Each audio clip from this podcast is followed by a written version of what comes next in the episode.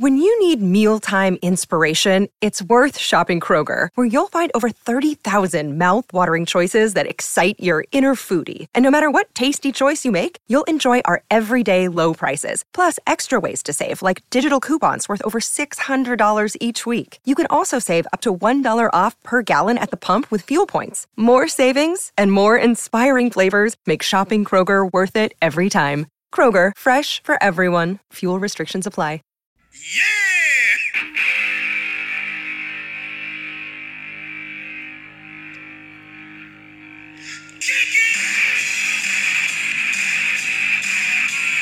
Welcome you to another Untapped and Vinyl. It's all about punk rock today. I got Monk here with me, and Punk Rock Edition. that's it. I'm excited about this one. Yes, sir.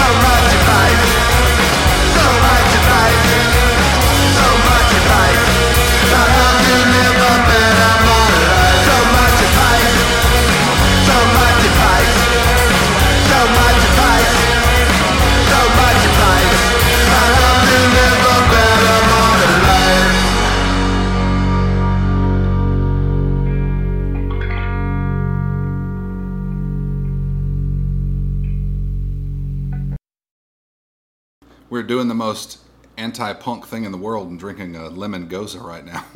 Yeah, but it's, I mean, for for gose. So we're drinking uh, one of my favorite uh, breweries down in Hattiesburg, Mississippi, is Southern Prohibition Brewing Company, and this is their Icebox Lemon Gose. And I mean, it's a little tart, a little sour, but I mean, it's not overwhelmingly sour.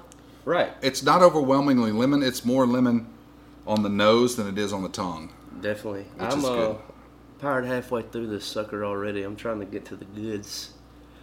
Yeah, we got some other So Pro stuff that we're going to be drinking on, but I mean, you know, I mean, I'm on a going to get on the uh, Untapped and probably give it a a, a 2.5. What's the scale? One to five? Yeah, one to five. Yeah, five being your favorite. I'll probably give it a 2.5 on there. I mean, it's it's it's a solid. Like I could sit by the pool and drink this shit all day long. You know? Yeah, yeah. I could uh I could definitely see it, you know, at the pool or uh you know, at the beach or you know. Uh, that's about as far as it goes. It's Not, about- gonna, you not just gotta- drink it here again. We say it's a low ABV, I'm gonna say I give it a three three point five. Yeah. This is uh it's gonna be the one and done with me. Well, you'll take it back to the house and you'll have them eventually. Oh yeah. Because then you know no no beer left behind. That's what I always say. Cheers Unless it's a fucking Miller Lite, then it's left behind. God, that is uh, Just don't do it, dude. I can't. That a Bud Light, a Miller Lite, um, really a, a butt wiper. I don't like those either. You know the Bud Heavies. you know the the bud the Bud Heavies, man, is uh, it's a headache in every can or bottle. To Yeah, me. yeah. Just one. And and I'll even go as far as to say I will drink beers that I have to put uh, limes in. But if I got to put something in my beer, it's not good beer, and I don't really want it. So, you know, if you give me a leaf Corona over at my house and I don't have limes, they will probably get drank. But at the end of when everything else is run out, you know what I mean? I tell you this is I like Corona Extra, but not Corona Light. I don't care if you put a lime in that thing or not. I, Yeah. I have to have the extra. Huh? And like the Yuengling Lager, Yeah. I, that they I tried it mm, two weeks ago. The light lager, mm-hmm. don't like it. Not for it. Regular lager. Yeah. If I had to drink Yuengling. Yeah, yeah, yeah, yeah. I mean, Yuengling, I can, you know, if that, like I go over to your house and that's all you got, and you offer me a beer, I'm not going to turn it down. You know what I mean? But I'm not going to the store to purchase any myself. right?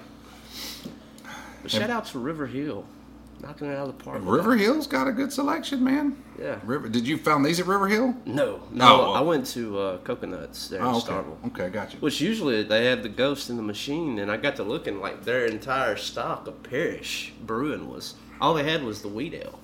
Oh, damn. Like, they usually, no Bloom even. That Bloom Yeah, they didn't one have of my Bloom, favorites. they didn't have either Envy, yeah. and I was like, well, can't do Parish at all. I was going to do some Parish today. You know, I told you I Sure, wanted to have yeah, yeah, Ghost yeah. in the Machine for this one. Mm-hmm. That's about punk as it gets for me. There you go. But uh, let's move on into it, man. The history of punk. As It's well for all as you posers out there wearing T-shirts of bands you never listened to. yeah, that you got a Hot Topic. Gosh, I mean, did, did Hot Topic? I don't think Hot Topic ruined ruined punk rock because punk rock's still alive and well. It you know, as long as Tim Armstrong's still making records and Mike Ness of Social Distortion is still making records, then I think punk rock's doing pretty damn good. You know. I do too. I didn't. I didn't realize this. I was thinking about it because uh, oh, the Black Flag song, uh, Rise Above, not Rise Above, uh, Nervous Breakdown. Nervous Breakdown. Yes. The first time I heard Black Flag was on a Tony Hawk's Pro Skater when I was like 12 years old, Yeah. and I love that song. yeah. And like, it's a it's a skateboard game, so you're gonna have punk rock on it. Hell That's yeah, yeah. predominantly all it was. Yeah. And I remember that was some of my early, earliest uh, memories of like listening to punk rock, and that uh, the Sex Pistols, never mind the Bollocks. That Mm-hmm. Yep. album, it was crazy. I was I was going through uh, some of the punk I did know, and uh, I think it was me and Cobb. And I played. Uh, it was a song that you had uh, sent me. Uh, Um, right after the the uh, you sent me the punk song by the Beastie Boys, Yes. Egg raid on Mojo. Mm-hmm. Yeah. and then you sent uh, Never Mind the Bollocks, Sex Pistols at the Bodies. Yes. That's one of my favorite Sex that was on songs. Guitar Hero. What Bodies was? And that it's a song about abortion. That that crazy. That introduced a lot of people to the Sex Pistols. Hmm. Cause like right when I played that song, he was like, "I used to rock that song on Guitar Hero," and I was like, "That is crazy to Wow, me." So thank yeah. you, Guitar Hero. yes. Yeah, I sent uh, I sent Al a playlist on Spotify um, after a conversation we had a couple nights ago. Some of my the stuff that I grew up on, um, just so he can kind of familiarize himself. And he, you said that you had Right. you had already you knew half of it at least. So well, that's a good thing. So you're you're You know, with me, um, like punk is a, a genre that sometimes is, especially today, it's it's kind of hard to tell punk rock from a different genre now. Like, uh, I don't. Or didn't- from from from pop. yes, in a, in a lot of ways. I mean, Yeah. because you have bands. You know, I said I wasn't going to bring them up, but I mean, you have bands like Green Day, Mm-hmm. who started out as a punk rock band. Uh, you know, because because Billie Joe Mm-hmm. is cousins with Tim Armstrong from Rancid. So, who has lived homeless and lived a punk rock lifestyle. Billie Joe, I don't think ever has, but now Green Day's on Broadway, and I just think that is the furthest from punk rock you could ever be. I mean, you know, give the guys props for wanting to make some money and, you know, have money to support their families and not have to worry about shit. I understand that, but, you know, you've kind of taken away any integrity that Green Day ever had for all of us, you know, fans of Kerplunk and you know the first two albums before Dookie came out. And then Dookie was a solid fucking record. That man. was that was a drop off. Dookie is a it was a heavily inspirational album for a lot of people. yeah, yeah. And I mean Nimrod and uh, is Nimrod was that them? Was Yeah. that Weezer? Okay. Nimrod was, and then you had uh, off that Dookie album. Uh, there was another track off of that that was just it was a banger. She, that's a great Uh-huh. freaking song. You know, Basket Case. I mean, there's some good, good songs oh, on that. Basket Good. Case. You remind me of the end of the third quarter at Bryant Denny because that the Million Dollar Band always Yeah. plays that song. Our whole family goes nuts over that song. It's like end of the third quarter, boys. Roll Tide. You got that right. Yeah. But just from the very beginning, would you say uh, Black Flag and Rollins is that the is that the the beginning? I mean, there's there's so many different uh, opinions of when punk started, where punk began. Um, there was a uh, an all African American punk band um, called Death. That uh, there's a documentary on Netflix, I think it is. Um, a lot of people say that they started punk rock um, back in like the early 70s. Um, but then you look back into, you know, was it, th- th- I guess the big discussion as far as punk rock's concerned was did the Sex Pistols start it or did the Ramones start it? And then you hear the people who say, well, the Sex Pistols were at the very first Ramones concert and Johnny Rotten and Sid Vicious never came to New York to watch the Ramones at CBGB you know, before they started their band, you know. Um, so there's just this big, you know, where did it actually start? I don't know. I mean, MC5 was around for a long time. The song "Kick Out the Jams." Dope I mean, those track. guys, yeah. I think I put that on your playlist. It was on and, and there's really cool too if you go to the um, Pump Up the Volume, a movie years ago. Not anything like the what is it, CNC uh, Music Factory song or whatever, but it's a it's a, a movie with. Um, Christian Slater, and he plays a, a, a ham radio operator, or you know, he does this little show. He calls himself Happy Harry Hard On, and um, he's just a high school student. And he started, anyways, on the soundtrack there is Henry Rollins doing uh, "Kick Out the Jams," which is pretty phenomenal with Bad Brains. Which yes, which is uh, uh, that's a spectacular track. Yeah. But I mean, there's I don't really know where punk rock started. I mean, you know, did you know what, what would they say? Uh, I mean, shit, I don't know. I have no idea where Yeah, it I, started. I was man. thinking like maybe as far as like the world, I would probably say the UK definitely. Um, yeah, I mean, there's different. There's a difference, I guess. I mean, in, in punk rock ideology in in the UK Because you had the Clash. and in yeah, you had the, you had the Clash, you had Sex Pistols, Ramones. All these bands kind of started getting things started, you know. But then you had even earlier than that, you had you know you had Iggy and the Stooges come out about that Yeah. time. You know, you had. Um, Johnny Thunders and the Heartbreakers. Um, you know, and you could really look back at bands like the Runaways. You know, a band that featured uh, Joan Jett and Lita Ford. You know, huge '80s superstars. Oh, yeah. But I mean, you listen to the Runaways. That first record is kind of a punk punk rock and roll record. You know, kind of like a Social Distortion kind of thing. You know, so I don't know where it started. I mean, it started, and I know where I got my start in it. Never mind the bollocks. Never mind the bollocks. Here's the Sex Pistols. I've told the story before. I'll, I'll tell the give the Cliff's Notes version. My cousin, I was listening to this band called Vinnie Vincent Invasion. Vinnie Vincent played guitar, took uh, Ace Frehley's um, uh, spot for a little while, and in in uh, Kiss.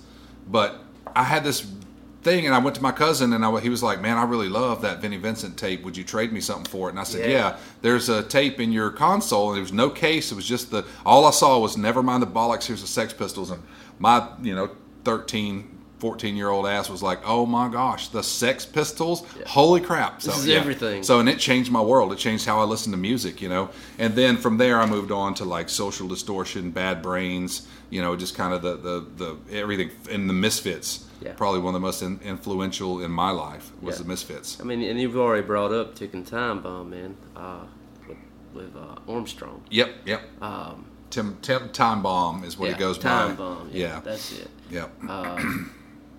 Man, just thinking about like today, one of my favorite bands uh, to listen to is uh, the Interrupters. yes. What I did like about this, okay, we're gonna we'll break off right there. We'll go right back to the Interrupters. Uh, so now, We're switching beers, y'all. Yeah. And I said y'all on the on the, the podcast. It's not on the radio. Oh, you can't. Okay, yeah, that makes sense. I don't try to say y'all ever, but I do it. Woo! I can't deny my southern roots. You know what's sexy about this? 16 ounces of freedom. I think that deserves another roll tide. doesn't? Yeah. All right, so now we're back. We're still on SoPro, um, Southern Prohibition Brewing Company, the Paradise Lost Double Dry Hopped IPA. I like the I Eight- like the, the eight- art there they got going. Eight percent ABV. Oh, their artists, whoever does their artwork, the Mississippi Fire Ant is probably the coolest can art I've ever seen ever. Okay, yeah, I know. Yeah, I know what you're talking about. They used to serve it down at the Princess. Yep, yep. Imperial Red Ale. That's a phenomenal beer. So, I don't think I've had the Paradise Lost. Um, it's a play on because their regular IPA is. It's got the same girl on the cover. Oh shit, I can't remember. We've had it on on the show before. Crowd Control is their regular IPA. Yeah. That yeah, I almost bought that, and Yeah. then I saw that this was a double, and I was like, well, "What's up the ante? Row Tide." Woo! How it was. It was awesome. It's going to continue to be awesome. Um, very very hoppy. I mean, they did. We're gonna go ahead and tell you it's a four. Yeah, they did. Uh, Maybe a this four and a half. This may be a four and a half. Yeah, um, they did a great job. I don't know what kind of hops they used. I don't know that. They put some eyeballs on it. There you go. Um, maybe it's a double dry hopping. That oh man, it is phenomenal though. That I mean, aftertaste. well, that Oh, yeah, aftertaste don't- is good they too. They don't say squat Um, about the hop. Yeah, I don't know. A little Simcoe in there because it tastes a little dank, but I mean that is a solid double IPA right there, my brother. Not too boozy because you know sometimes you get into the double IPAs, it gets a little boozy. Uh, maybe the dry hopping kills a little bit of that booze flavor, but Whatever they did, they did it right. Mm-hmm. I'm for this. yeah, I ain't mad at it. 100%. So, and that was that was by accident, man. I didn't even realize that both of them were Southern Pro- Prohibition. Oh, I knew you that not? this yeah. one was. Yeah, yeah, yeah. Yeah. Like I said, coconut they usually have a pretty good selection, but the parish was down this time around. Oh, you can no. usually find some stuff. Yeah. Well, River Hill, they've they've just quit carrying Parish altogether. I wonder I mean, why that is. I don't know, man, because I bought every. I wonder if their distributor got dropped here. Maybe so. I mean, I dropped every. Or I, I bought every fourteen dollar, you know, six pack of uh, Ghost Machine I could. You know, was it six pack or four pack? It's fours, man. Four. Yeah, it was like fourteen damn dollars. Yeah. Yeah, but I man, I ate no it up, slouch and they did Bloom at one time too, and I took the Bloom, and That is I- so hard to find now. Yes, oh, I love the Bloom. But man, I'm I'm I'm loving this Paradise Lost. I'll have it again. That is fun. Yeah, we got another one in there. But I'll tell you ounces this of freedom. is, uh, as you said. I wouldn't buy it all the time. It was eighteen bucks. For a four pack. Yeah, at least it's sixteen ounces, but yeah, still. Shit and you fire, think you know twelve ounce with Ghost is fourteen, but Yeah, I'm drinking a little quick. It's too good. savor the eighteen. I know for real. All right, so you were talking about we were talking about um, Tim Armstrong. Yeah, Tim and then you then you mentioned um, The Interrupters. The Interrupters. Of course, the Interrupters signed to uh, Tim Armstrong's label Hellcat. Mm-hmm. Um, and it's kind of strange too. if you think about Tim Armstrong's ex-wife is Brody, who's now married to Josh Homme from Queens of the Stone Age, but his ex-wife was in a band called the Distillers. It may still be in the She Distillers. sounds an awful lot like Amy. exactly. I thought it was Amy. Tim, I, I did too. I had to go and Google and get to when I first heard the Interrupters. I thought, oh man, Brody's back with a ska band, you know? Yeah. But totally, I mean, Amy Interrupters on her own sounded just like Brody. It's kind of funny that he signed a, another woman that sounds just like his ex-wife. Yeah. You know? Yeah, that, that was definitely Man. why. When I heard the Distillers today, when it come on the playlist, I was like, "Is this Amy?" And then, like you, I had to Google, and I was like, "Okay, yeah, yeah, yeah, yeah. okay." Yeah, I mean, um, man, I mean everything Hellcat puts out, almost everything. There's been some crazy stuff. He gets into a lot of the, a lot of the reggae ska stuff. That's kind of I don't know too much horns for me, and I never usually say too much horns. But there have been a few bands that he signed that I'm kind of kind of like, yeah, but I'll listen to it because it's Hellcat and it's going to be solid. It's going to be good, you know. But uh, the Interrupter is definitely one of the best signs he ever had, in my opinion. Um, I mean, along with his band Rancid, shit. Yeah, Yeah, I mean to go to look at like you know Mustard Plug and um, Uh, of course, I'm going to draw a blank completely when we start talking about ska because ska, I just really, you know, I've always kind of like dug the like the Slackers and um, you know like Desmond Dekker stuff like that. I've always kind of got into that, but then the ska punk thing, I never really was a big fan of. You know, Buck-O-Nine is another one. Be like Sublime, maybe. Um, Sublime is a ska punk band. Yeah, sure. Yeah. Um, but like I never really got into it as much. Sublime made me like them, but they didn't make me like ska punk. Um, the Interrupters record, uh, "Fight the Good Fight," when that came out two years ago, and we've talked about that probably at least ten times on this show. Um, but, it, but it definitely they made me go okay. So now I've got a ska playlist on my on my Spotify. You know, um, I really delved in there and kind of got some of those other bands. Uh, Buck-O-Nine is, is one that I remember from years ago, and you know, like I said, Mustard Plug, um, and just completely drawn a blank on all the rest of them. But there's so many different genres of punk rock. Yeah. You know, my favorite probably like the street punk, the the uh, skate punk, and hardcore punk. Um, probably my favorites. But then you got everything from like horror punk to gutter punk to queercore to you know Would horror punk. Queers? Uh, I don't know. I don't know, really know much about the queercore genre. Uh, the Queers, I think that's just their name. So it, Um, and they be- had a few songs that kind of you know alluded to that. No, that would just be punk rock. Um, I don't know what version of punk rock it is. It's kind of like the way you have the Americana umbrella, Mm-hmm. and there are so many different little genres up under it. You know, it's just like I mean, really, all in all, Punk it's is it's punk. you punk is punk. You know, um, I mean, it's just it's fast. It's um, it's it tends to be political.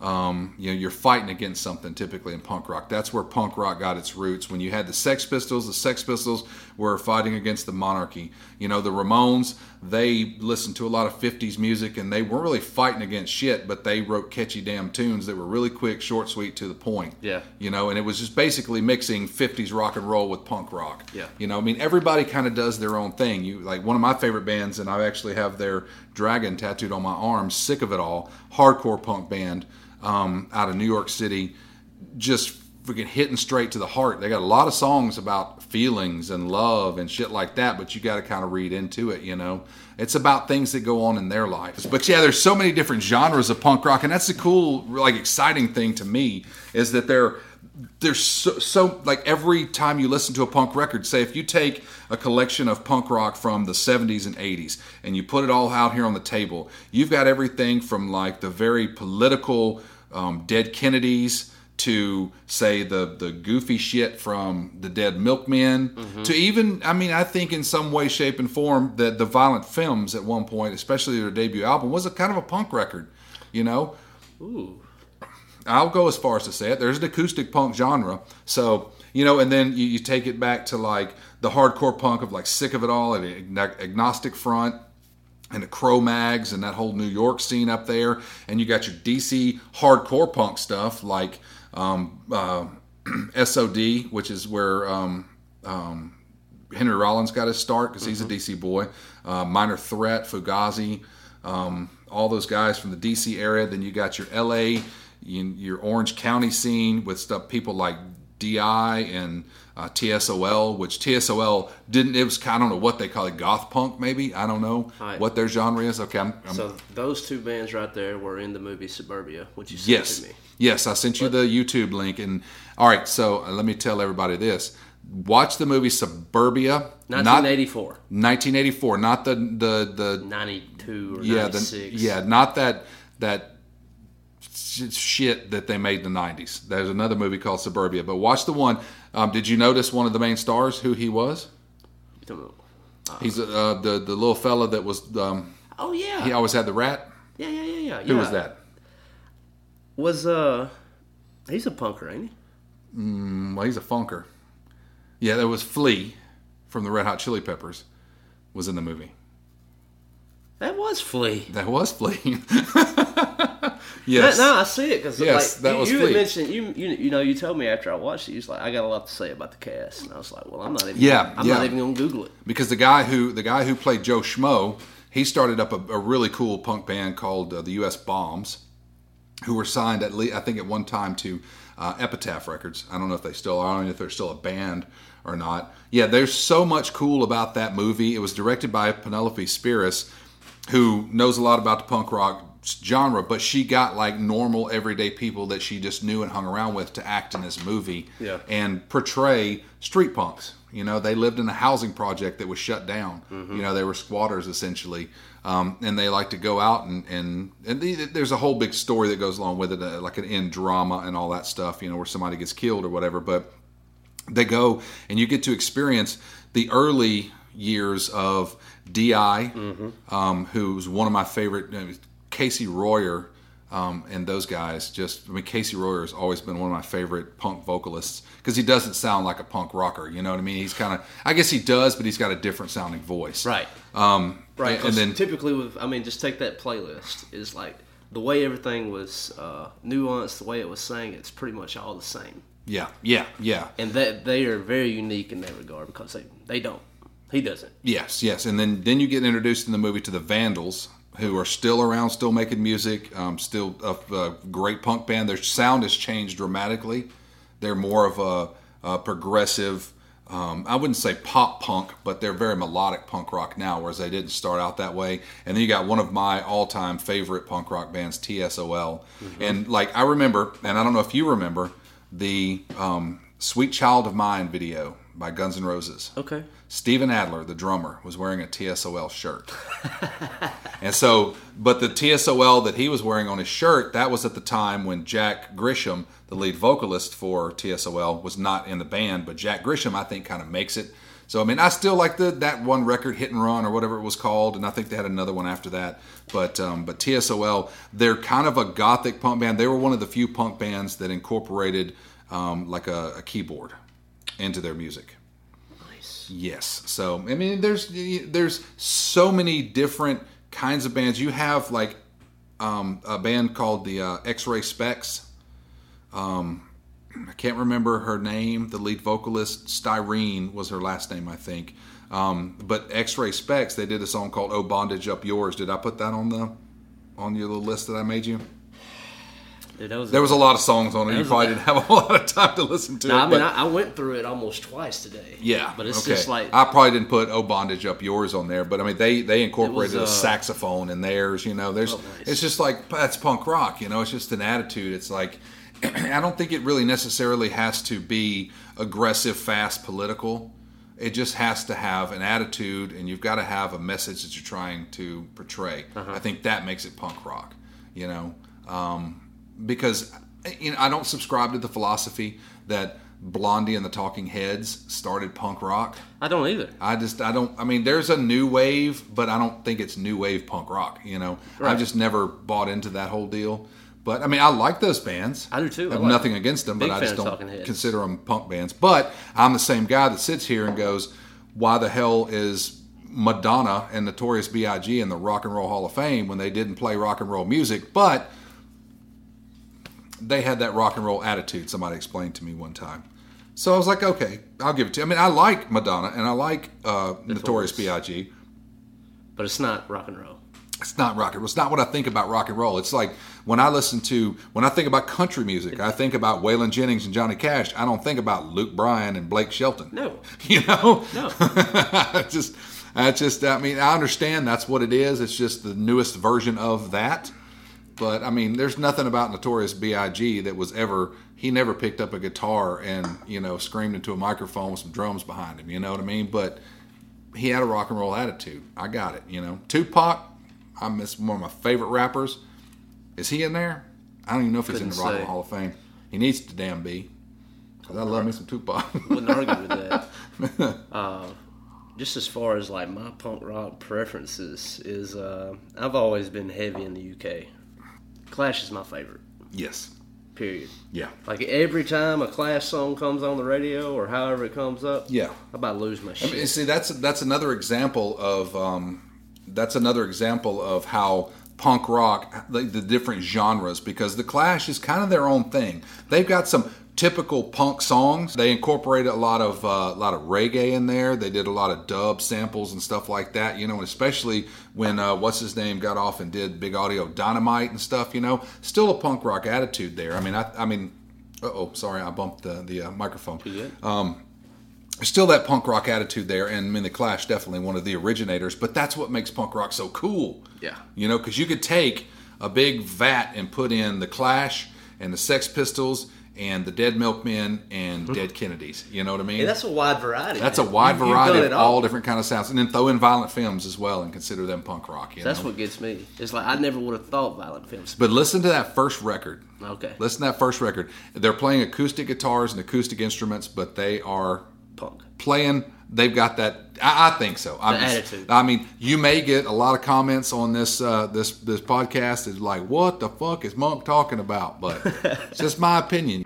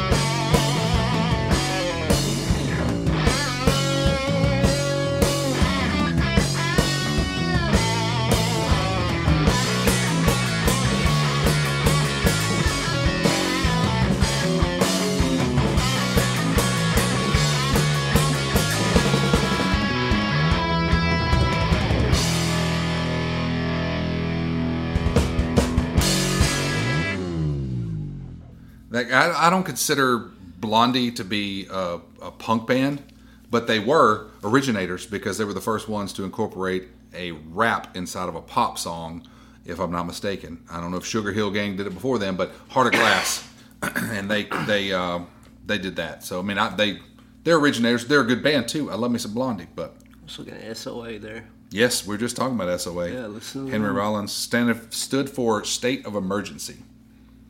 Of alert, sorry, state of alert. that would be SOE. Sorry. Where did the A come from?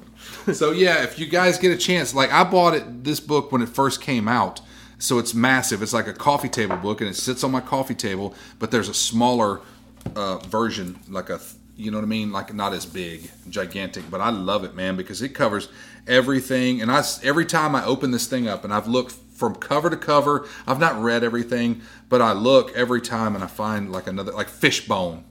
Yeah. Dad gummit, Angelo Moore and the Fishbone. Good gracious. It's all those guys at Lollapalooza back in 93, I think it was. 92. They were there at 92 because Arrested Development was the rap band. I mean, Motorhead, even in the punk rock book. All right, so I will squash what I just said because I saw a minute ago.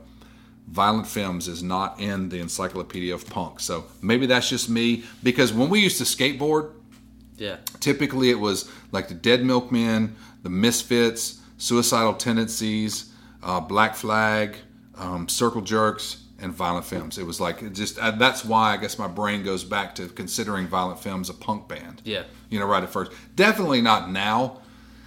Because I don't know their last record, um, Last Stop Resort or whatever it was called. Um, it really was not that good. Yeah, I didn't It was like it. honestly one of the worst records of last year that I'd heard Ooh. to that point. I'm Tough. sorry, and I love me some some Greg uh, Guano or whatever his name is. Yeah, so yeah, there you go. I said it honest. All right. So, as far as American punk rock, it goes back to those Tony Hawk, and it was the first time I was introduced to Rise Against, which is one of my all-time favorite bands. Yep. And I, I probably have never talked about them once on this show, Yeah, but uh, give it all. First Rise Against Mm-hmm. I ever heard. Heard of that? Next day, man, we were at Fye here in Columbus at the mall. Remember Yeah, back yeah, when we yeah. had a music store? yeah, and um, I bought everything that they had of theirs there. And um, man, just through the years, solid. Every album they put out, I can almost go start to finish. Mm-hmm. It's solid.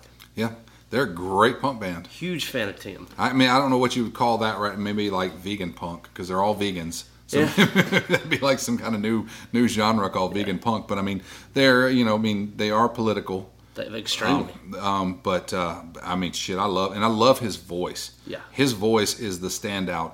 You know, that's what makes them stand out from every other punk band is his voice and the songwriting and the musicianship because those guys are. It's kind of metal punk in a sense, in, in a lot of ways. Not like it can be not heavy. like Korn metal. Not not saying that, No. but it's like a harder kind of metal sometimes. yeah, uh, I would say the album, um, the Give It All album was very Yeah, metal yeah, yeah, punk, yeah. if you want to say So that. the satellites or something something something. Satellite was the latest album, though. Oh, was it? Yeah, Hmm, okay. that's that's a newer track. Yeah.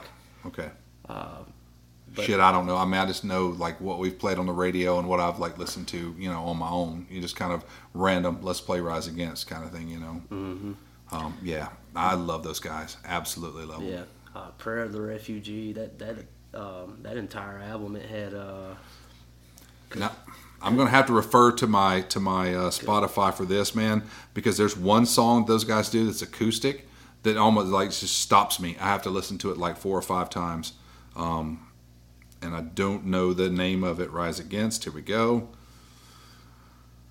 The song "Hero of War." yep, Oh my God, that song, man. Oh, yeah. Savior. That's another good one. But "Hero that, that's of War." all. That's all the same album. That Yeah. album was a damn banger, man. Man, shit, that Hero of War song, man, that like makes you almost weep. You know, it's about a soldier. Yeah. And it's like, Taking life and like she Yep. had a white flag, yep, but it was covered in red, yep. Oh man, such a phenomenal track. and it was talking about the the Iraq wars. You know. Yep.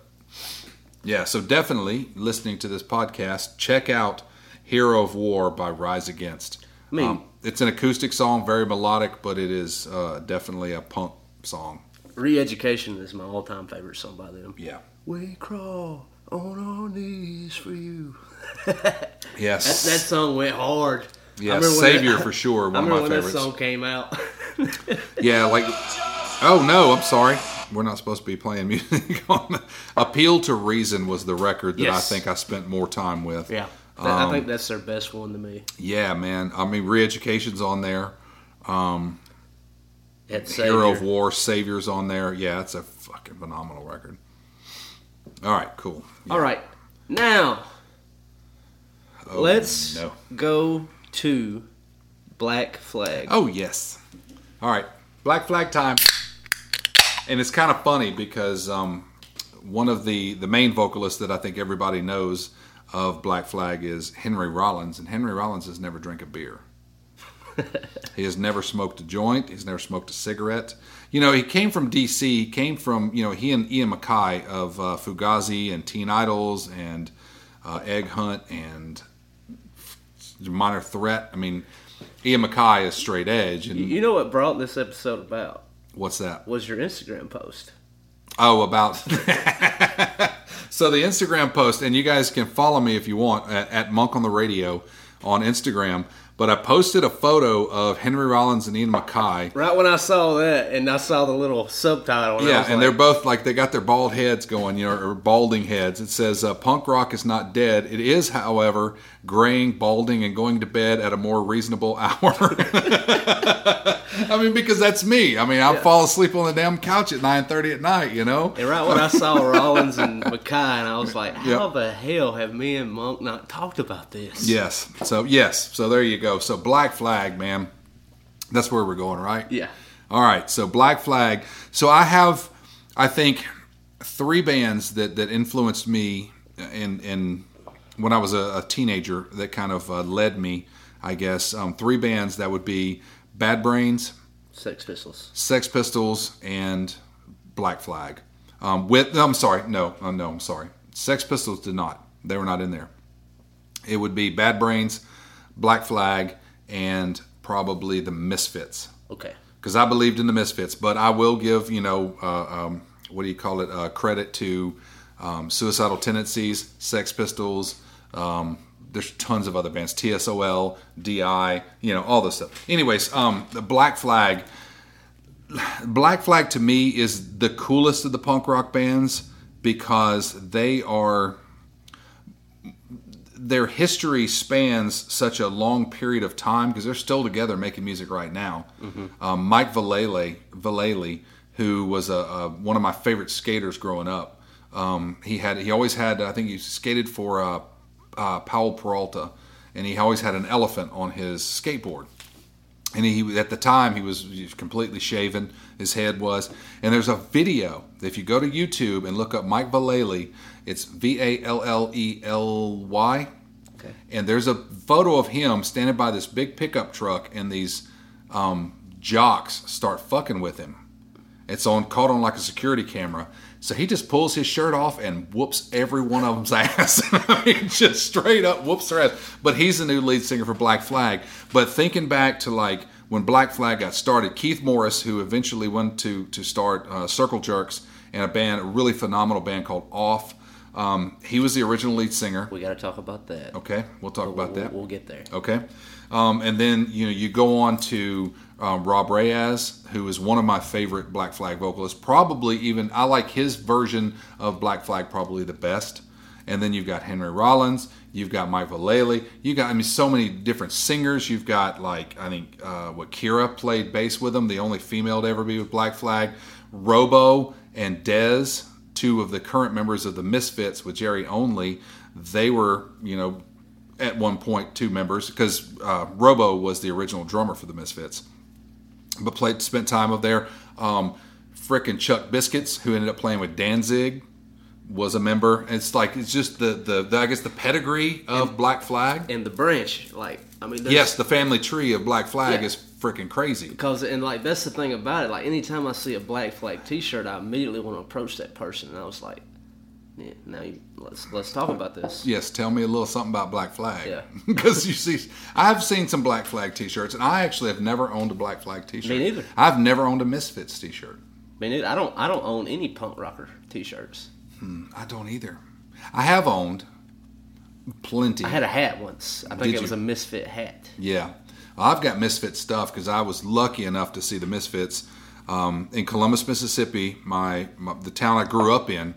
Shitty place to grow up. Nothing ever happened in fucking Columbus, Mississippi. We had Come this. on gi- now. Be friendly to the friendly We had this. We had this gigantic. Nothing wrong with the city, but at the time when I was growing up in the the late eight or the late eighties, early nineties, there was nothing going on in Columbus. So they had this theater, the Princess Theater. The coolest thing that ever happened at the Princess Theater was Blind Melon came and played because you know uh, one of the members is from Columbus, two of them are from West, West Point. Point. So that was really cool. But when I was living in in uh, McCalla or outside of Birmingham and, and between Birmingham and Tuscaloosa, um, we came back here to see the Misfits play at the Princess Theater, and I was completely blown away. Because and then I got a Misfit skull, like a mask. Yeah. You know what you wear, and I got Robo, the original drummer for the Misfits. He signed it, as did Dez Cantina, or Can, Candina, who was one of the uh, uh, one of the guys in Black Flag at one point, and then Jerry Only, who was the original bass player for the Misfits. So it was really cool to get all that signed. But Black Flag to me, they kind of embody what I think of, and it's and it's you know it's it's California punk, which is different from New York punk and different DC from punk. you know DC punk and Chicago punk and Detroit and, and England. Um, but I think they kind of embody, as far as I'm concerned, the punk rock sound. That's the thing about it. And Like that's it's- I it's- base I base punk rock off of all right. How how much do they sound like Black Flag? That's the thing. That that's exactly that is that that's the standard. Yeah, yeah, exactly. That's where my bar is set. And that's what's Black crazy is like the name Black Flag is like literally like that is exactly the the symbol. You know. Yeah. It's like.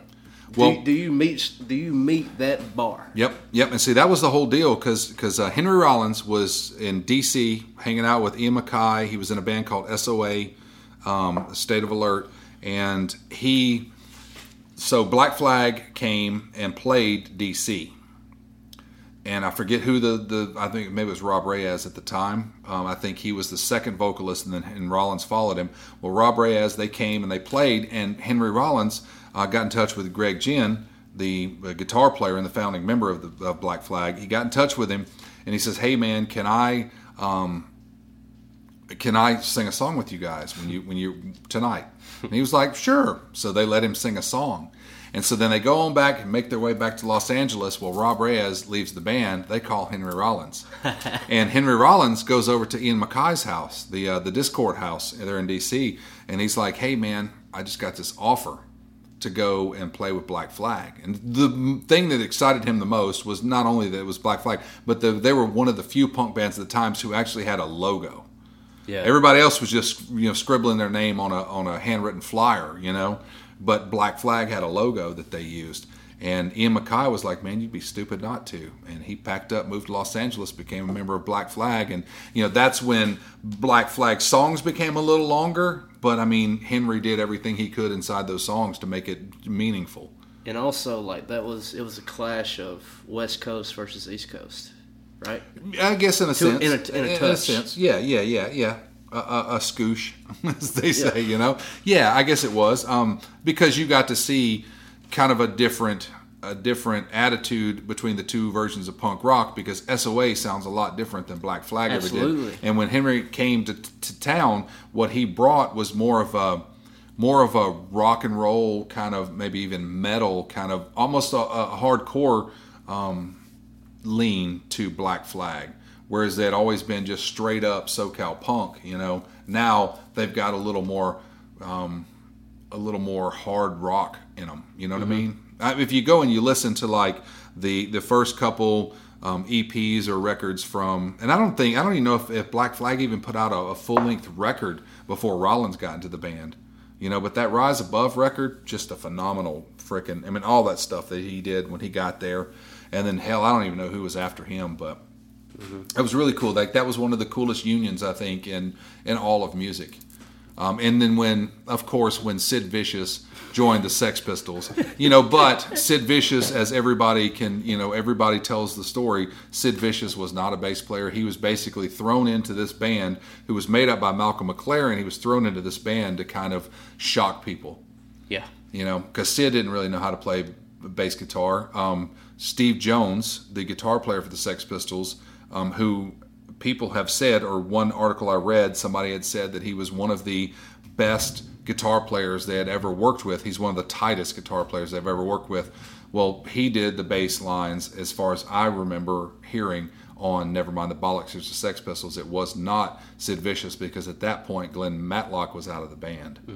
Glenn Matlock was just a, just some guy, random guy that hung around the shop that Malcolm McLaren owned called Sex, and so that's where the Sex Pistols comes from.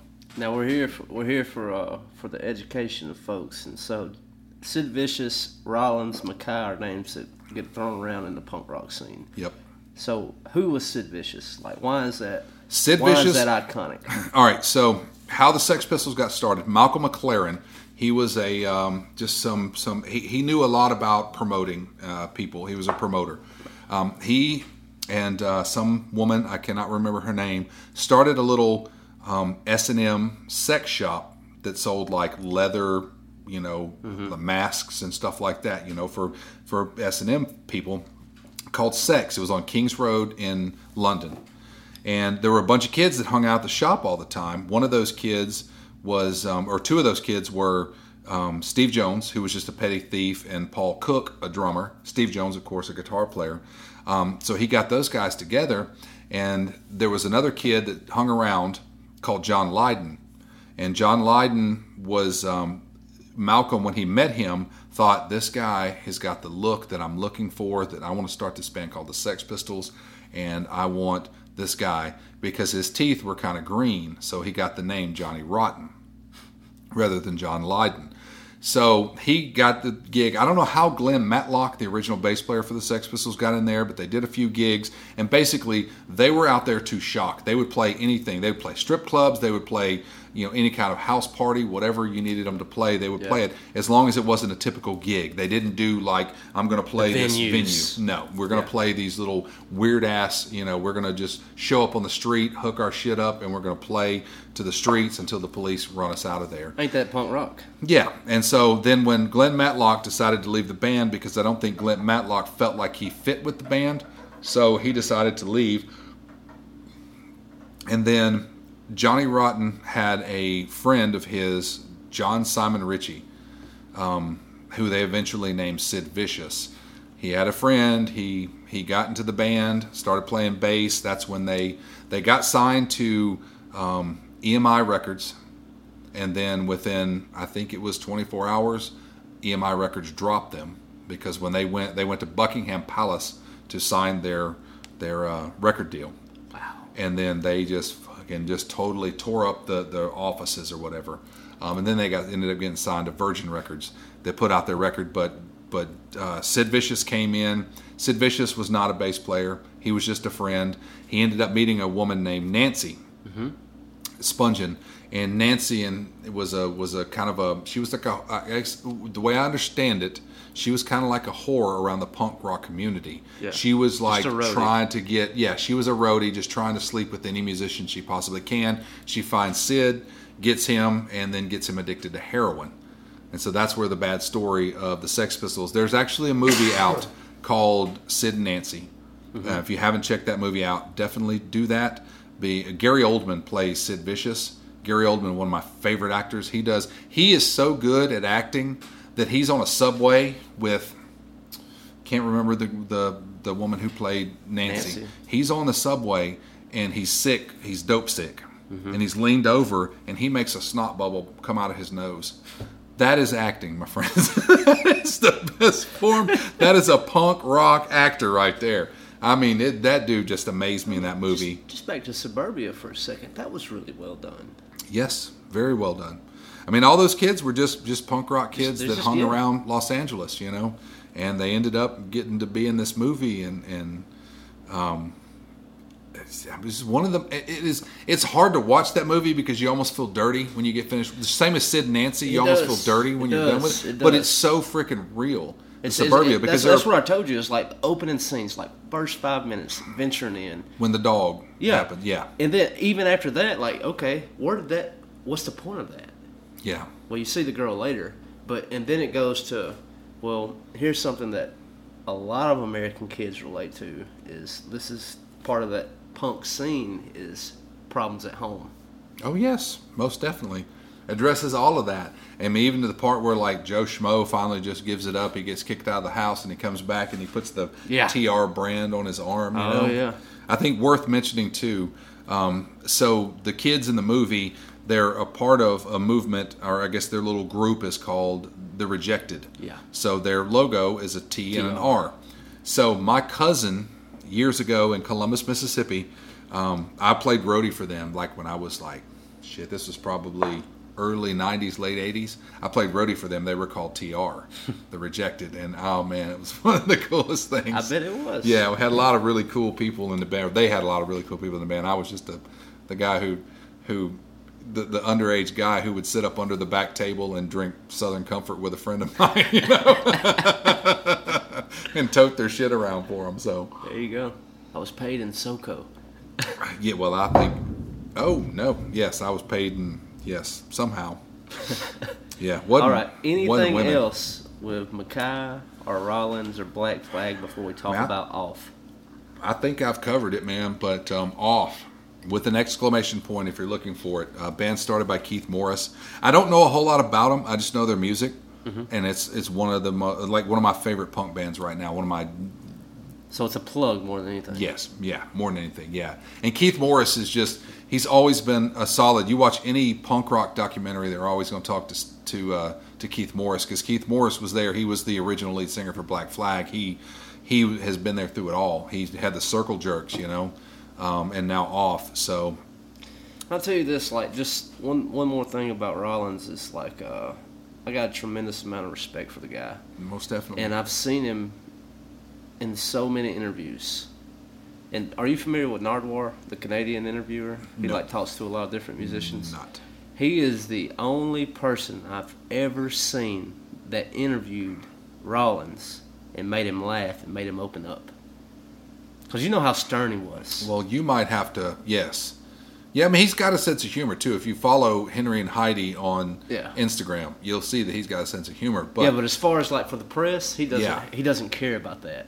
Oh yeah, no, yeah. So send me the link for that for sure. We'll do. Yes. We'll watch I'll- it when we get done here. Yeah, I'll definitely check that You, out. you'll like Nardwuar, man, because like his whole get up is like he talks to actors and musicians, Mm-hmm. and he always brings them gifts. But the gift is very personal to them. Like if he's talking to a musician, he might give them a, a vinyl of a band that he knows they were influenced by, and he also knows that they don't own it. How he knows that, I don't wow, know. huh? I have to check that out for sure. It's- definitely if it's got Rollins involved. It's it's crazy. You you'll be you'll be amazed. He's based out of Vancouver. Yeah, um, you'll be amazed at who he's talked to, and like he just he he mind blows them. yeah. You know, one thing like that brings to mind, um, Rollins used to have a show. I think it was on IFC years ago called the Rollins Show. Mm-hmm. and he would have like he'd have a sit down guest like he had you know Shepard Shepard Fairey the the graffiti artist had him on his show and then he would always have a band like Dinosaur Jr. or you know Yeah. somebody crazy Throwing Muses or somebody and the I don't think Throwing Muses was ever on the show but yeah so I need to go back and look and see if those episodes are available I used to love that show Yeah. and Rollins kind of showed he's a very very intelligent very well read person very educated um, I don't know if like his education goes through college or whatever And that doesn't you that know, doesn't yeah, that doesn't but I mean, but he's very well He's read, well-read. well spoken. He knows what the hell he's talking and about. that's the thing talks about it is like that's why I always believed that he was so stern and like those are people, you know, I would be gun shy of like even ever wanting or trying to pursue an interview with. It's like. I don't, I don't know about that. yeah, I got a tremendous amount of respect, but I've seen how you treat people. You know, yeah. Well, I see. I had the first. My first experience like that was um, years ago. We had a radio station in Tuscaloosa called Z100.5, and I got the chance to do a phone interview with Frank Black, also known as Black Francis from the Pixies. and it was probably it was it was one of my first big interviews. I had interviewed like wrestlers and you know members of Lynyrd Skynyrd and shit like that before at another radio station I was at. don't leave out Deontay Wilder. And Deontay, well, Deontay at this point I d- Yeah. didn't know who the hell Deontay Wilder Uh, was. he's- He was still probably working at Waffle House. or working at the Budweiser place, Right. you know. Yeah, so I I ended up uh, interviewing, um, and he made me a better interviewer because he knew I had my list of questions. Oh, yeah. he knew I was green, didn't know what the hell I was doing, and he never answered one question that I asked him. He would, all, and he was fascinated that my name was Monk. Yeah. So he was like, "Well, Monk, you know, I really back in 1985 when I was mowing the grass one day, Monk, um, I, um, you know, I decided, hey, I'm going to start a band, Monk." And it, that's the way the entire interview went. I was so name. I was so uncomfortable the entire interview. But I mean, he he he. Like I like to think that you know, I mean, the guy's got some personality because he played with me, you know, a little bit. But dang, man, it made me a better interviewer when it came Yeah. down to doing radio interviews later on. You know, if I could interview Frank Black now, be a completely different thing. I think you know. so I mean, I I love I love sitting down and talking with musicians, but the anticipation building up to it is. I almost almost I want to say it's not worth it for me because I get so extremely stressed out. But when the microphone cuts on, Yeah.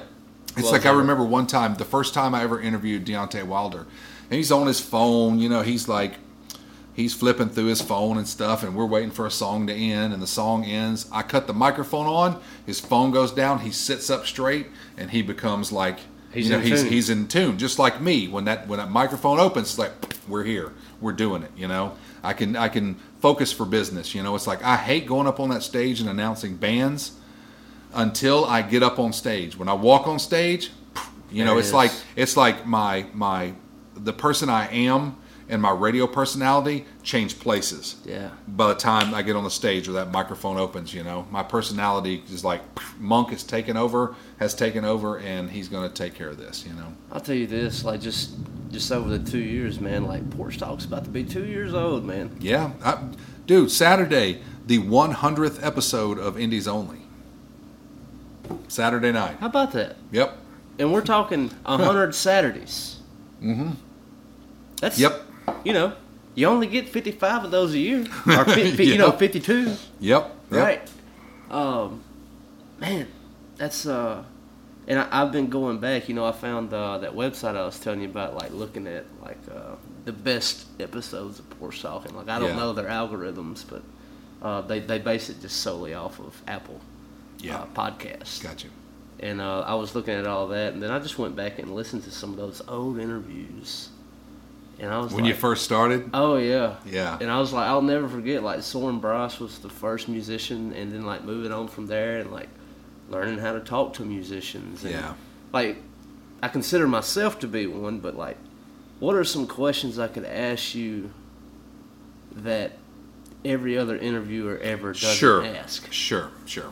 Because I'm sure you're sick of talking about that. Yes, exactly. I mean, that's the problem that I had working in radio was uh, what I had. I had a, a problem with just asking the typical questions, Yeah. and I think that's when I had that interview with Frank Black. He was like, "Nope, you got to do it different, bro." You know, without saying it. Yeah. Yeah, he taught me. You got to do it different. And so like the the growth has been fun, and now like you know we've like Fuzzy. Fuzzy's been on the show three times now, and like Yeah. Fuzzy's in Buffalo, and that's the weirdest thing because like I would preferably never do a phone line interview with you again, like uh, never again. Yeah, because we did the first Vinyl. quarantine. It was it, yes, and it, it, wasn't the same. Like I always prefer to be across the table from somebody sure. because I sure. want to see your face. Sure, sure. I want you Phone to- interviews are difficult. Yeah, because I can't read you. Yep. But the thing about Fuzzy, first time I had him on, it was like in the first five minutes, it's just like that rare thing where you just you Yeah. both you both sync up, Sure. and like there's this sense of I could only imagine if it was face to face. Yeah.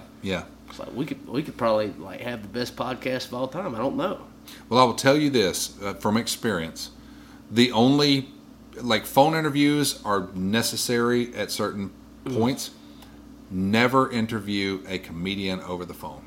Never do it. Oh God, no! I've done it twice, and it's absolutely Oh, one it's- of the most two of the most miserable experiences I've ever had. I imagine imagine it's like acting or like movies. You know, is like dramas or even musicians or even like if I was talking with a friend over the phone. Yeah, that's okay. But like to me, comedy, it has to be in person because I have to have my cues. Yes, you have I, to. I need to know when I should laugh and when I should pause. and they have to be able to read you as well because Yeah. that's what they do with the crowd. Yeah. A lot of times is they read the crowd to know what to do next or, you know, where to go from here Yeah. or whatever. Yeah. Cuz I interviewed James Gregory. They call him he calls himself the funniest man in America. oh yeah, I know you're talking. One of the worst interviews I ever did in my life. You know, two of the best interviews I ever did, as we have completely got off talking about punk rock, but two of the best interviews I ever did, Hmm. wrestlers, because they, in what they They know how to completely entertain. they are actors. So I interviewed Diamond Dallas Page and Triple H, That's dope.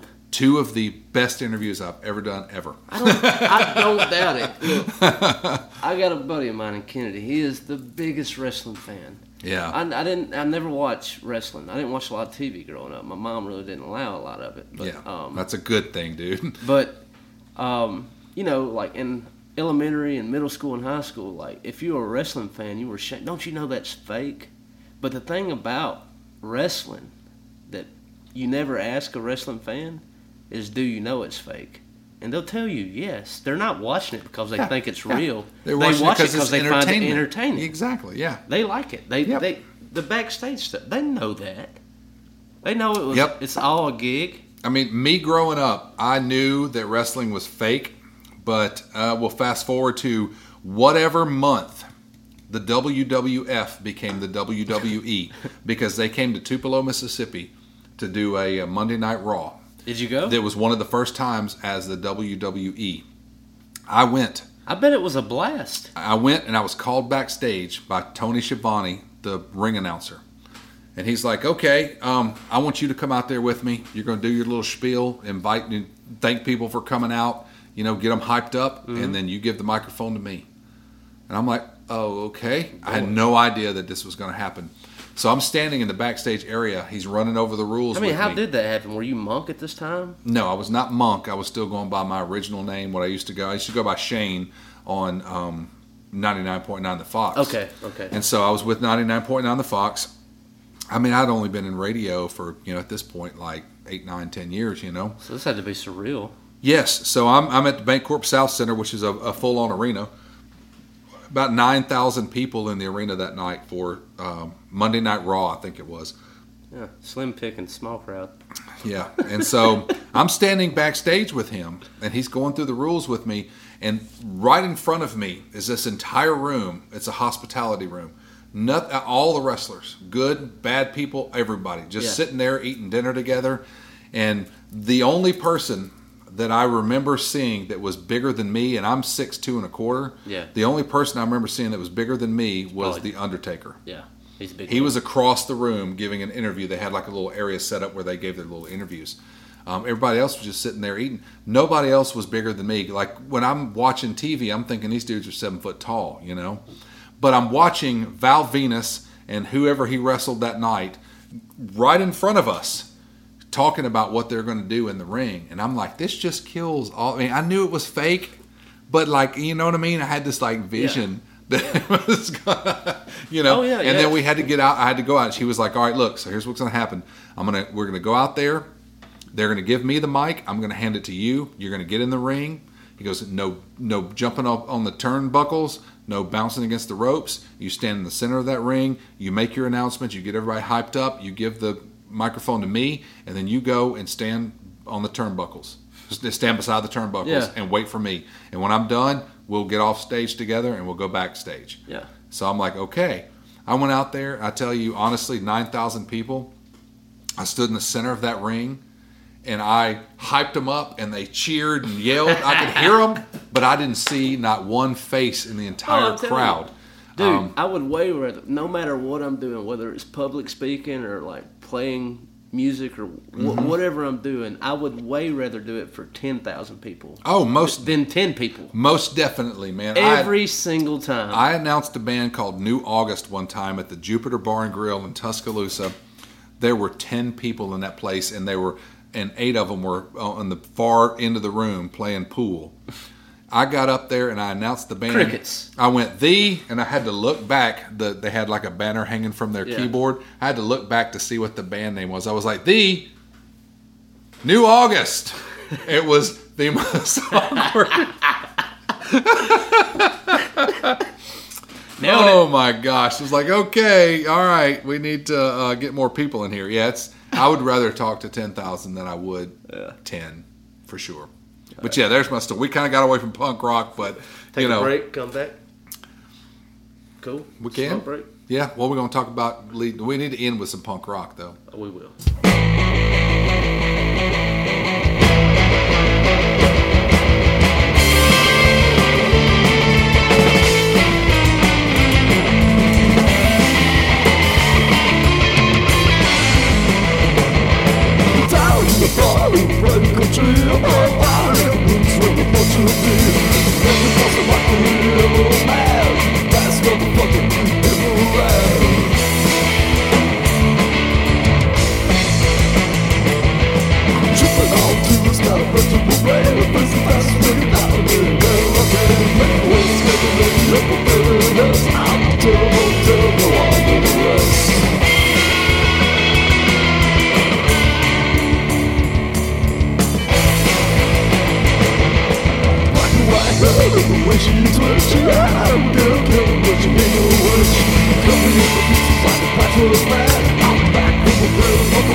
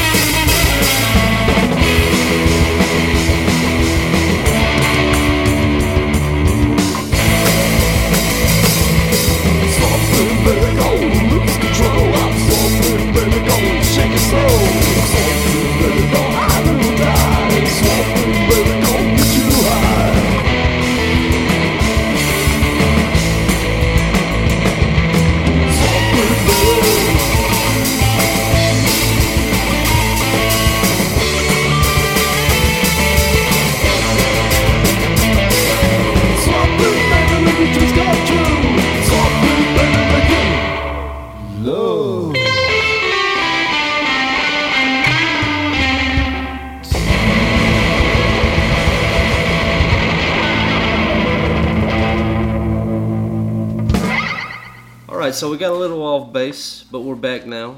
Had to talk a little bit about wrestling. Damn beer. Yeah, what is up with this? Double Uh, IPA over here got me all talking like uh, Yeah, Paradise Lost double dry hopped IPA from SoPro. SoPro, like literally, like send me send us some T-shirts or something because we have drank more of your beer on this. We probably drank more SoPro than anything else. It's either that or Parish. They are a solid freaking brew, and they're one of my one of my favorite breweries. And we need we just need to make a road trip after the COVID's over, and we can do shit like that. Cool, We need to go down to SoPro, man. I would love to check out their brewery. I mean, I know how to brew beer, and I'll go through the tour or whatever. But shit, I just want to see how they do it. You know what I mean? Absolutely. Their facility and everything. By the way, okay, while we're at it, okay, let's talk a little bit about our favorite brewery in Tuscaloosa, Alabama. Druid, City. Yes. With a new beer. Now, yes. Now, by the way, uh, for most of Alabama and Mississippi right now, I don't know how far distribution goes. These things are readily available thanks to, uh, oh, Huntsville. Who was the guy they teamed up with? Uh, straight to ale. Straight to Ale.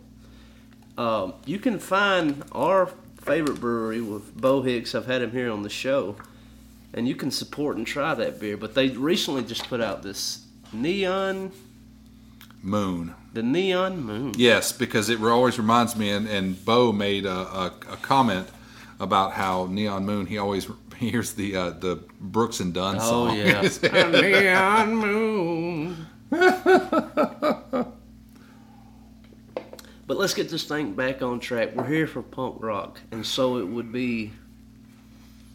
I don't know. We have to walk out on this. yes. Well, I had talked about three of the bands that probably influenced me the most were Black Flag, Bad Brains, and Misfits. Misfits. so here we are. So we've not really talked about Bad Brains and Misfits. let's go. So the Misfits, horror punk, I guess you could call them. Um, the original lead vocalist for the band was Glenn Danzig, who m- most people know from Samhain and from Danzig. Um, just, I don't know what it was ever about the Misfits, but I was in a band years ago called uh, the White House Slaves when I was a, a teenager. This, we're going to say, I'm going to show my age or tell my age. Here we go. It was probably 91, 92.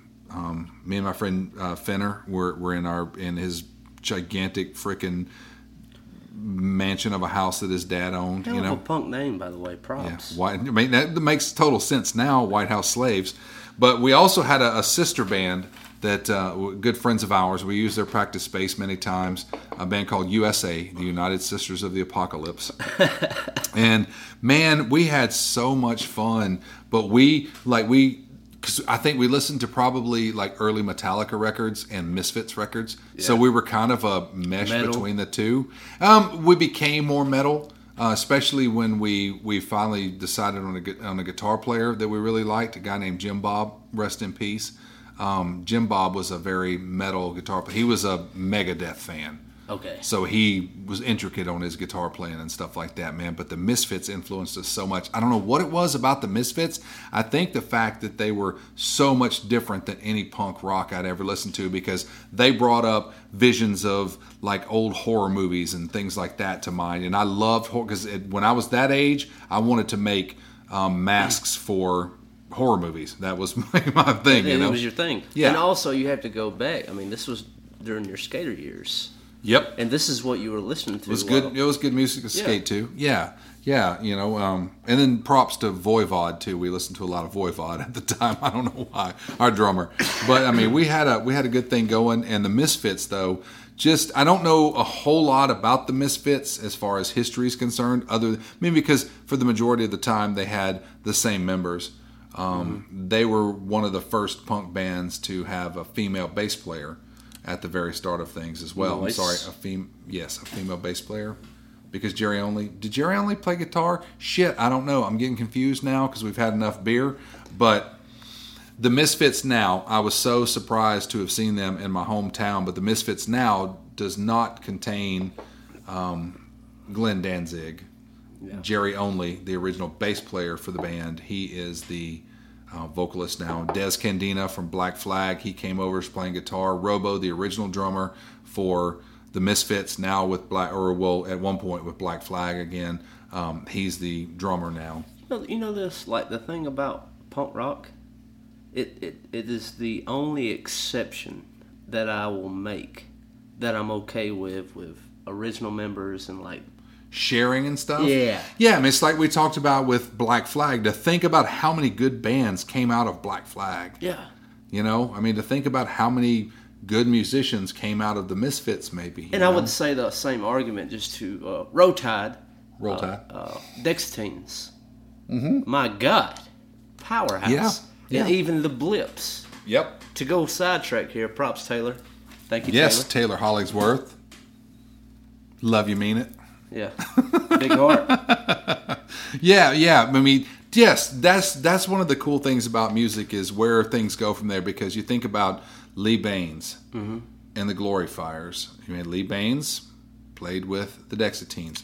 Matt Patton, bass player for the Drive-By. Drive By Truckers, played with the Dexateens. Taylor Hollingsworth with the Dexateens. Mystic Valley. Yes. Now the Brad Armstrong with Dexateens. You know. Now doing his own. thing. Yeah, I mean, and it is dope. so many freaking good bands come out of like one band that may get a start, you know. Yeah.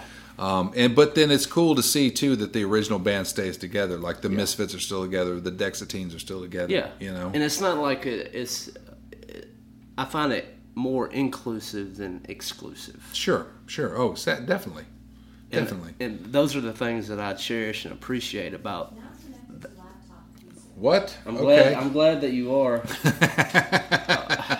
Props to Amazon. yeah. for whatever reason. Yeah, thank you, know. Alexa. Yeah. coming through right now. uh, but we're off again. Had to get the Taylor plug in, Yes, sure. Taylor Hollingsworth. and one day he's gonna be right there. Taylor Hollingsworth, right there. You got an honorary chair. Taylor Hollingsworth chair right there. and thanks so much to Taylor the other night when he did the um, the, the the porch talk live stream from his house. Yeah. He gave props to Al and Monk, and he gave props to Untapped and Vinyl. And man, we appreciate that. And Westphalia, oh my God, is the killer. I, I, I was like, I was thinking like Ring of Saturn would be for me, but it's okay. I'm cool. Westphalia.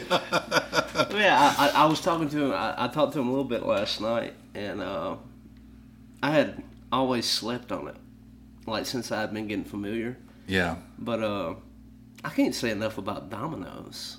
Yeah, yeah, you posted that today, or would you post that last night? I saw it yeah, today. it's last night, you know, and uh, THC Productions. You can find that on YouTube. That's Taylor's uh, YouTube page.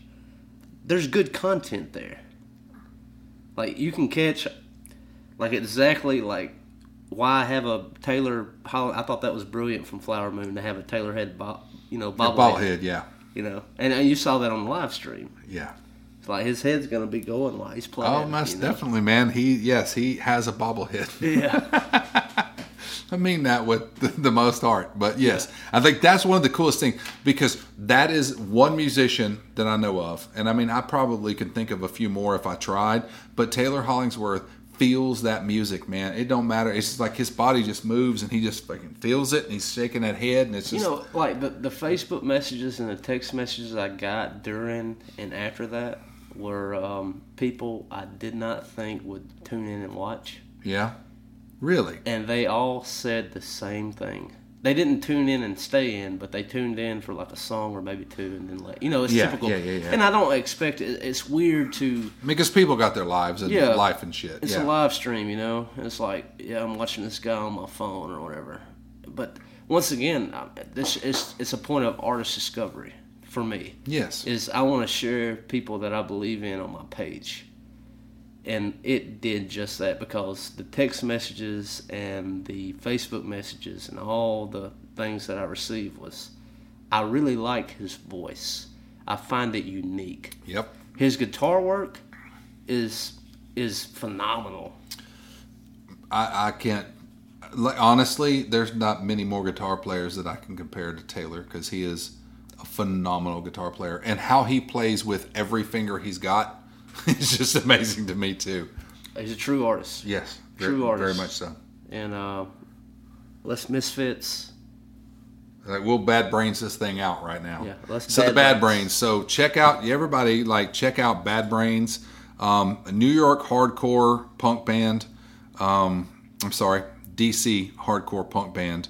Um, these guys, other than the band Death, they were probably the second most well known, or really first most well known, but the second known um, African American punk band.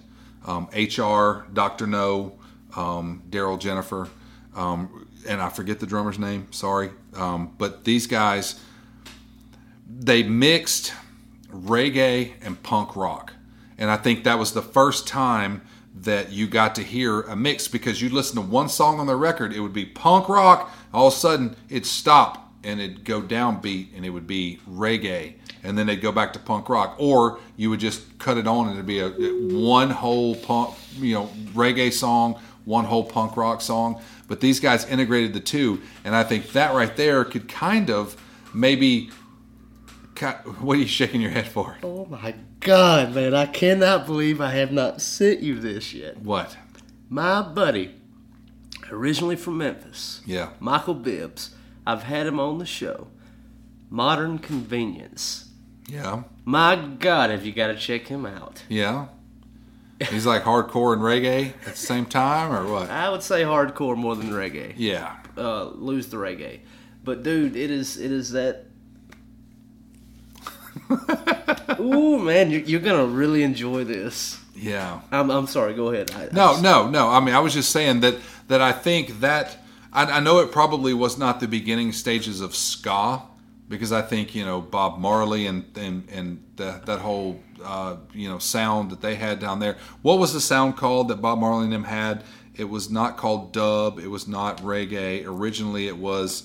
Was it ska? Maybe it was. I don't know. I don't know. But it, it wasn't think- originally reggae. But I, I don't think I don't think it was ska. but I think don't Bad know. Brains kind of made ska make sense for a lot of bands Okay. because they mixed. They had their reggae. They they never wore ska. They had their reggae and they had their punk rock. But if you take the two of those together, it You makes ska. ska punk. So I think a lot of bands probably listened to Bad Brains and probably went, "Hey, let's try this out. Mm-hmm. Let's mix the two together." And I mean, bands are still doing it successfully now. I mean, everybody from you know, like we talked about Buck-O-Nine to the, the Interrupters. Interrupters, you know, uh, to even uh, uh, Tim Timebomb and and Rancid. You know, they're a ska punk band in a lot of ways because he got his start with Operation Ivy. You know, straight up ska punk. I mean, there's nothing, anything more you can say about Op, Op Ivy than ska punk. yeah. So that's, but check out Bad Brains. HR, the lead vocalist, a very spiritual, um, inspirational person. Um, if you follow him on the uh, the Instas, I don't know what his, his human rights is what he goes by, but he goes by HR. You know, it's what it stands for. Um, just phenomenal stuff. And I'll dip out there. That's my Great. two cents on the history of punk rock. We could talk about other bands too. There's so many good punk. Millencolin out of Sweden, they're phenomenal. Sham 69 out of England. Um, we could talk about all day. Green, green gangrene. I mean, we're talking 70 years almost. I guess give or take 60, you know. 60 years of music, 60 years of going against something. I wouldn't say 60. It's not been around that long. It's 2020. And it started in the late 60s, right? Oh shit, you're right. God dang, we're getting old, dude. Watch yourself now. This has been this has been like I really don't I'm making 30 look good over here now. yeah, well, I'm I'm making mid 40s look good over here. There here. you go. You know, the women don't think so, but I'm making it look good. Hey. regardless, I'm powering through. But you know, like this has been probably the coolest episode, man, because I really enjoyed our our Hill Country Blues episode. Um, I don't know where to go from here because I think the two genres I probably know most about are probably hill country or blues and punk rock. So I don't know where we can go from here to make it any more exciting. We'll have to like, we'll have to actually do research and Now, you I will, I will, Yeah, I will. I, I don't know. Like, uh, I, I think we'll be fine because we have, uh, you know, we've got a lot of, we've got the Taylor Hollingsworth chair, the Taylor Hollingsworth. and we have chair. Adam Hood. We've got to get over to Adam's house and get into his brain because that uh, I don't know how he feels about the COVID, but he's got a front porch, I believe. Yeah. So maybe we can just hook up on his front porch. I'm not in any rush. We can wait for this thing to end. Yeah. You know, that's been the big thing about like podcasts and all. You know, is like uh, I haven't put an episode like I was doing two a week, no problem. And then like the pandemic started and it kind of got sporadic for me, just because it wasn't because they weren't there. It's because I did not want to do a phone interview with them. Sure, because we did one phone interview and it was not our bet. We were that was probably the worst Like- episode we ever did. Okay. because you're just not able to look at each other and, and get each other's vibe. Yeah, yeah, exactly. And like, you know, from Tennessee, Mississippi, even Louisiana, Alabama, especially, um, I'll go there. I, Sure. I will meet you in your living room. Sure. If you're brave enough to have me, I'm brave enough to make the drive out there. But like right now, uh, for my health, your health, I'm not asking that. Yeah. Yeah. And then like everything that I had lined up over the past few months, I'm not comfortable. Sure. They're not comfortable. Yeah. and I respect it on both ends. Yeah. And so, And I mean, I love you I- like a brother, but I'm gonna Lysol the shit out of this place when you leave my house. yeah, you could, you could. li- I mean, like, think about that. Okay, back. But back, you were very. You came in. You had your mask on. You was like, you were feeling me out. Yeah. You know. Yeah. Yeah, and I was like, And I mean, appreciate we're, that. We're having a beer now, and so I don't. We obviously don't have a mask Sure. on. Sure. you know? Sure. Sure. And plus, I was like, can let me let me. Is this as good as this? You know. Yeah. I mean, it's a little more muffled when I put the mask on. Yeah. But yeah. I get it. I get it. Totally Yeah. get it. But um, whatever your thoughts are on wear a mask, don't wear a mask is, um, you know, I, I've I've seen it go both ways, and I'm not here to debate that. Um, But but I will say, regardless of how you feel, if there are restaurants where you live that only do curbside, support that. please support those businesses. That's and it. those businesses, they feel the way they feel for a reason, regardless of whether you feel like that. Support them because they're trying to keep their staff and their their patrons safe. Um, not that the other places are not, because I know there's cleanliness things going on in all restaurants that are even open. But if you get the chance to support a restaurant who just does curbside, please do it. you know, and I mean, one night a week, one night a month. Just yeah, support whatever them. that looks like. Yeah, Even with uh, Druid City Brewing, back to them one more time. I love doing the curbside pickup. Like that totally changed the game of going and getting beer for me. It's like I can pull up to a brewery and they'll bring it out to me. yeah. I don't even have to get out of my truck. But I mean, you don't always get a, a Bo Hicks hug out of that. Oh, that's, a good. That's one of the best parts. That's a- or, or a Seth hug. Ooh. I love me a Seth Now, hug, now you know? now, you, now, you, now you're talking to and we can't get that no we're, more. we're just That's- doing air high fives right now. What's yeah, going on yeah, with that? exactly. Well, brother, I think we've uh, we've covered it all. Um, this has been the punk episode. I don't think I don't think we're done here. I think we can revisit it. I- I'm As good, we- man. I mean, there's, dude, like we talked about, there are so many different genres of punk that we could cover this for the next six months. But This is just the introduction, and this, Yeah. like, like I said, it's like when I saw that post you done, I was like, why have I not talked to Monk about yeah, doing this? I'm I'm a punk rock at heart, and if like if you know me now, if any of you meet me, um, you probably would not think that I was. I, hopefully, you would think that I was at one point a punk rocker. But my boss um, at the Columbus Arts Council said to me today, "You like punk rock? You were a punk rocker?" I'm like, "Oh my God, have I become that fella?" Oh, my You know, look. am I like, am I fucking Green Day now? you know, it's like what, does it, what does it even look like over yeah, it's like no, and it's like no. I love punk rock, and that was that's my genre of choice. That and blues. Man, last week I had a coworker. Uh, she walked into my office right before I headed out to do my field work, and um, I, I've been out in the field a lot lately. Our system hasn't been working correctly, so I had to be out in the field to try to figure out why. And uh, she caught me in the office. I like talking to her. Like she's a lot of fun to talk to. And uh, the thing I respect the most about her is uh, she don't cut shit. Like she's Sure. very straight. Gotcha. And she just walked up to my desk and she said, "Are you like a secret college kid?" A secret college kid. And I said, "I said, Eileen, I'm 30 years old. you know, uh, what, what do you mean?" She's like, "You got long hair. You like wearing your your hat backwards. When I don't see in your work uniform, you always got a band shirt on. And I was like, Yeah. it's, I'm just being me. Yeah. I was like, it's, I don't see anything in the handbook wrong about having long hair or having a beard or wearing a band shirt. You know, Yeah. I'm not going out and just disturbing the city. I, I'm just supporting the things that I love. Damn metalhead, you. Yeah. I bet you smoked the pot. Oh no. you know. Anyway, let's get out of here, man. All right, brother. Get the Lysol out. Let's go. Yep. One, two, three, go. One, two, three, go. News and notes. Thank you so much for listening to Porch Talk. If you haven't done so already, I would ask that you would rate and review the show on whatever podcast app it is that you listen to. That means a lot if you would just take the time to do that. It's like clicking a button. Do that for me. Now, with the songs that you heard. Up first, you heard Modern Convenience, band out of Nashville. My buddy, Mike Bibbs. The song was called So So Modern. Then, later, you heard Night Surf. Choose How to Lose.